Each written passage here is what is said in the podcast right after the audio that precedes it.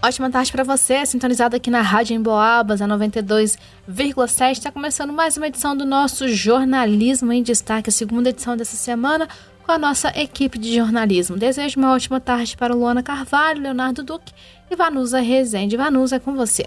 Olá, Isabela, boa tarde para você também. Uma excelente tarde de terça-feira para todos os amigos ouvintes aqui na sintonia da 92,7, a Rádio Emboabas, que é mais informação. Jornalismo em Destaque começa com a participação de Leonardo Duque, que traz o destaque no cenário nacional. Minha Casa Minha Vida terá juro menor e maior limite de renda e valor do imóvel. É notícia boa para aqueles que sonham com a casa própria, né, Léo? Boa tarde para você. Uma nova oportunidade, Vanusa. Boa tarde para você também, para todo mundo que nos acompanha. Olha só essa novidade, o pessoal. O Conselho Curador do Fundo de Garantia do Tempo de Serviço aprovou hoje medidas propostas pelo Ministério das Cidades que vão beneficiar, sobretudo, famílias de baixa renda que acessam Minha Casa Minha Vida, isso por meio de financiamentos habitacionais. Na reunião foi decidido que as taxas de juros oferecidas para famílias com renda de até 2 mil reais mensais sejam reduzidas em 0,25%.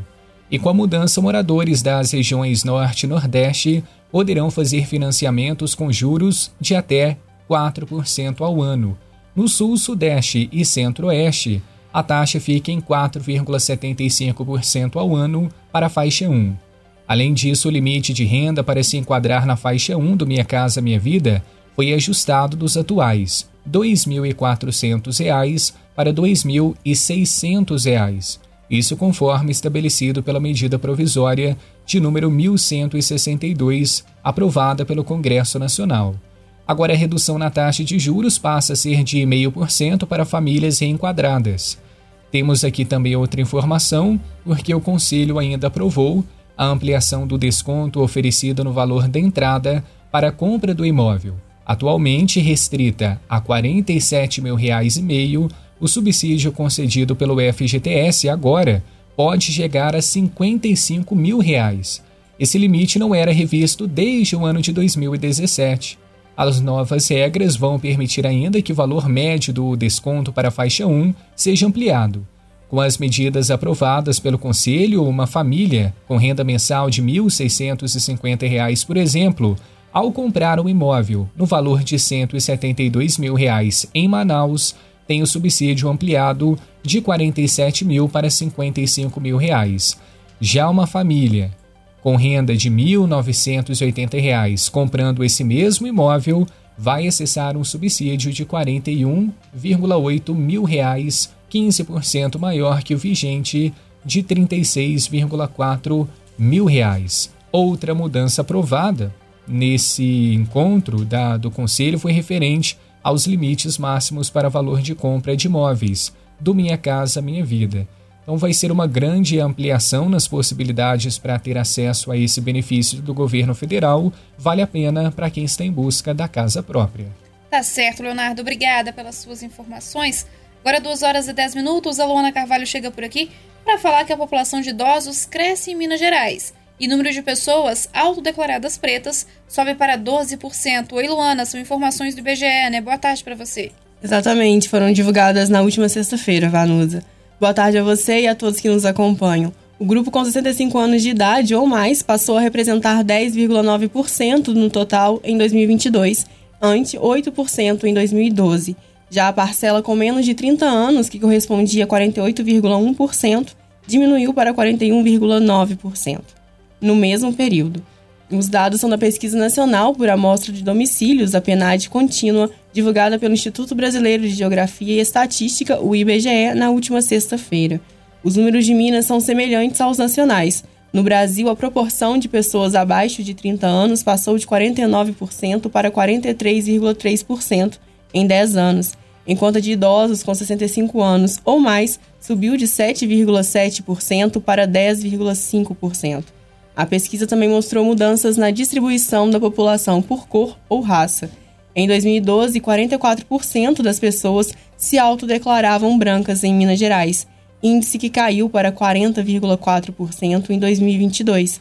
Enquanto isso, o número de pessoas que se autodeclaram pretas aumentou de 8,7% para 12%.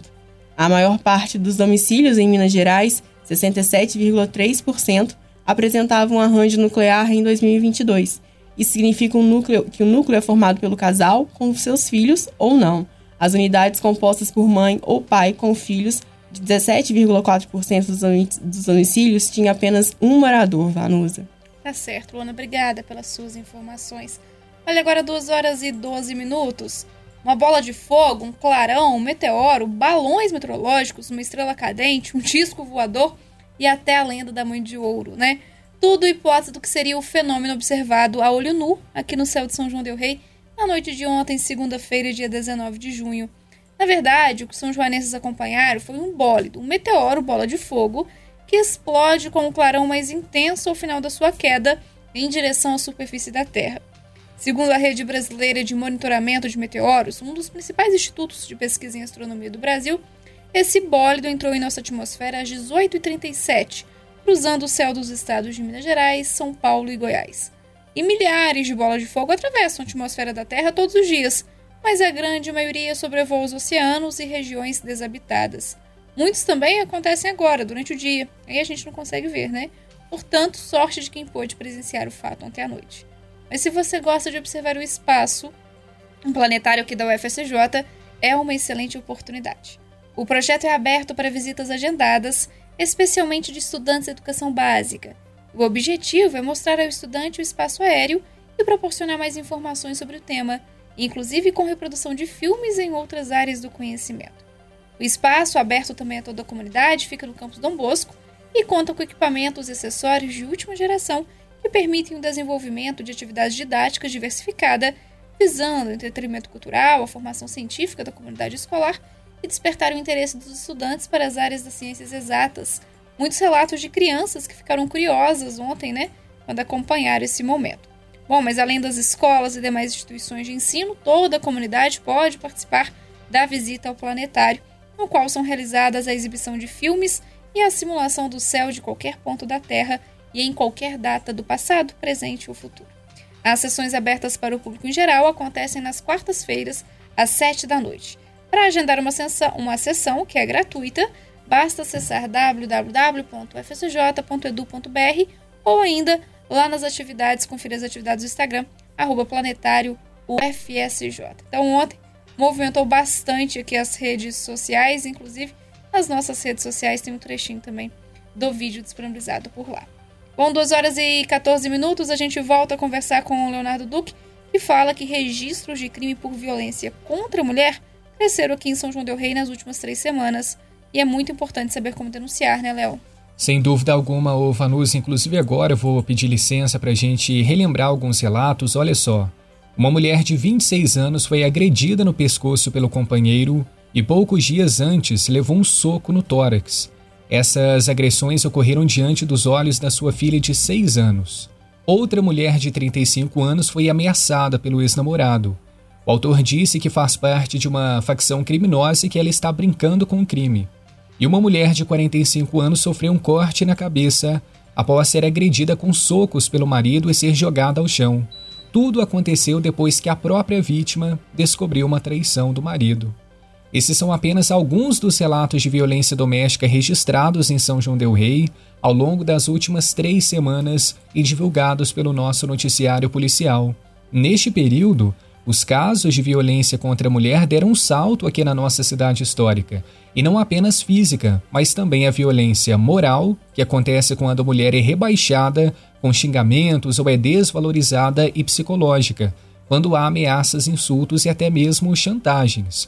E muito se questiona por que o índice de violência doméstica tanto cresceu, não somente agora, mas nos últimos anos. Nós tivemos em uma outra ocasião uma entrevista com a delegada Bruna Carla Alves, ela é titular da Delegacia de Atendimento Especializado à Mulher aqui na cidade. Ela explica que as mulheres podem estar denunciando mais.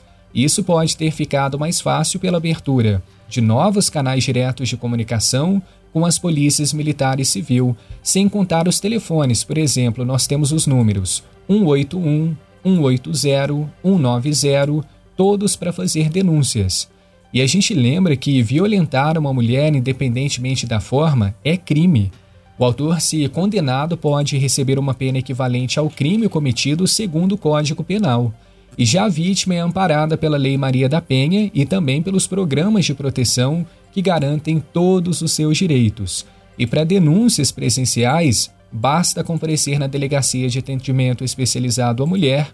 O endereço é Rua Fiscal Januário Ramos, número 123, é o primeiro andar no mesmo prédio da Delegacia Regional de Polícia Civil, que fica na Avenida Leite de Castro. Então, Vanusa, nós fizemos uma boa observação no nosso noticiário policial ao longo dessas últimas três semanas e, de fato, percebemos um grande aumento dos registros de crimes por violência contra a mulher aqui na nossa cidade. Então, vale a pena conferir essa reportagem, até mesmo para compreender as formas de contato com a polícia. Muito importante as denúncias, Leonardo. Obrigada pelas suas informações. Agora, 2 horas e 17 minutos, vamos encerrar o Jornalismo em Destaque com a Luana falando para a gente sobre um programa de aquisição de alimentos que beneficia mais de 100 famílias aqui em São João del Rei com kit de verduras e legumes. O programa de aquisição de alimentos tem como objetivo combater a fome e incentivar a agricultura familiar, ajudando as famílias em vulnerabilidade social.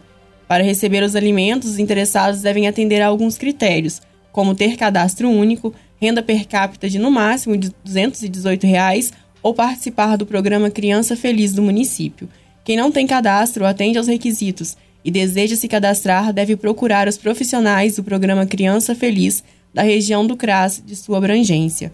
Os kits serão entregues em cada CRAS do município nas quartas-feiras úteis a cada 15 dias. Para fazer a retirada, é preciso estar com a carteirinha de identificação e documentos de identidade com foto nos horários estabelecidos em cada CRAS.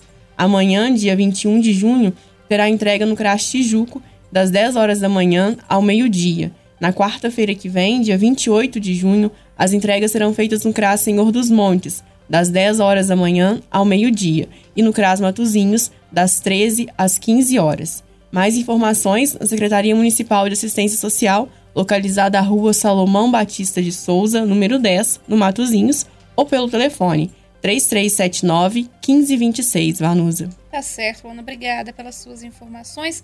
A gente encerra por aqui o nosso Jornalismo em Destaque desta terça-feira, dia 20 de junho. Mas amanhã a gente está de volta a partir das 2 horas. Logo mais a gente se encontra aqui no Jornal em Boabas às 16 horas. Isabela, obrigada pelos trabalhos técnicos e é com você. Obrigada, Manus. Um abraço para você, pro Leonardo, pelo Luana e, claro, para os amigos ouvintes aqui da Sintonia da 92,7. Daqui a pouquinho a gente está de volta para o nosso Cultura e Arte. Ótima tarde.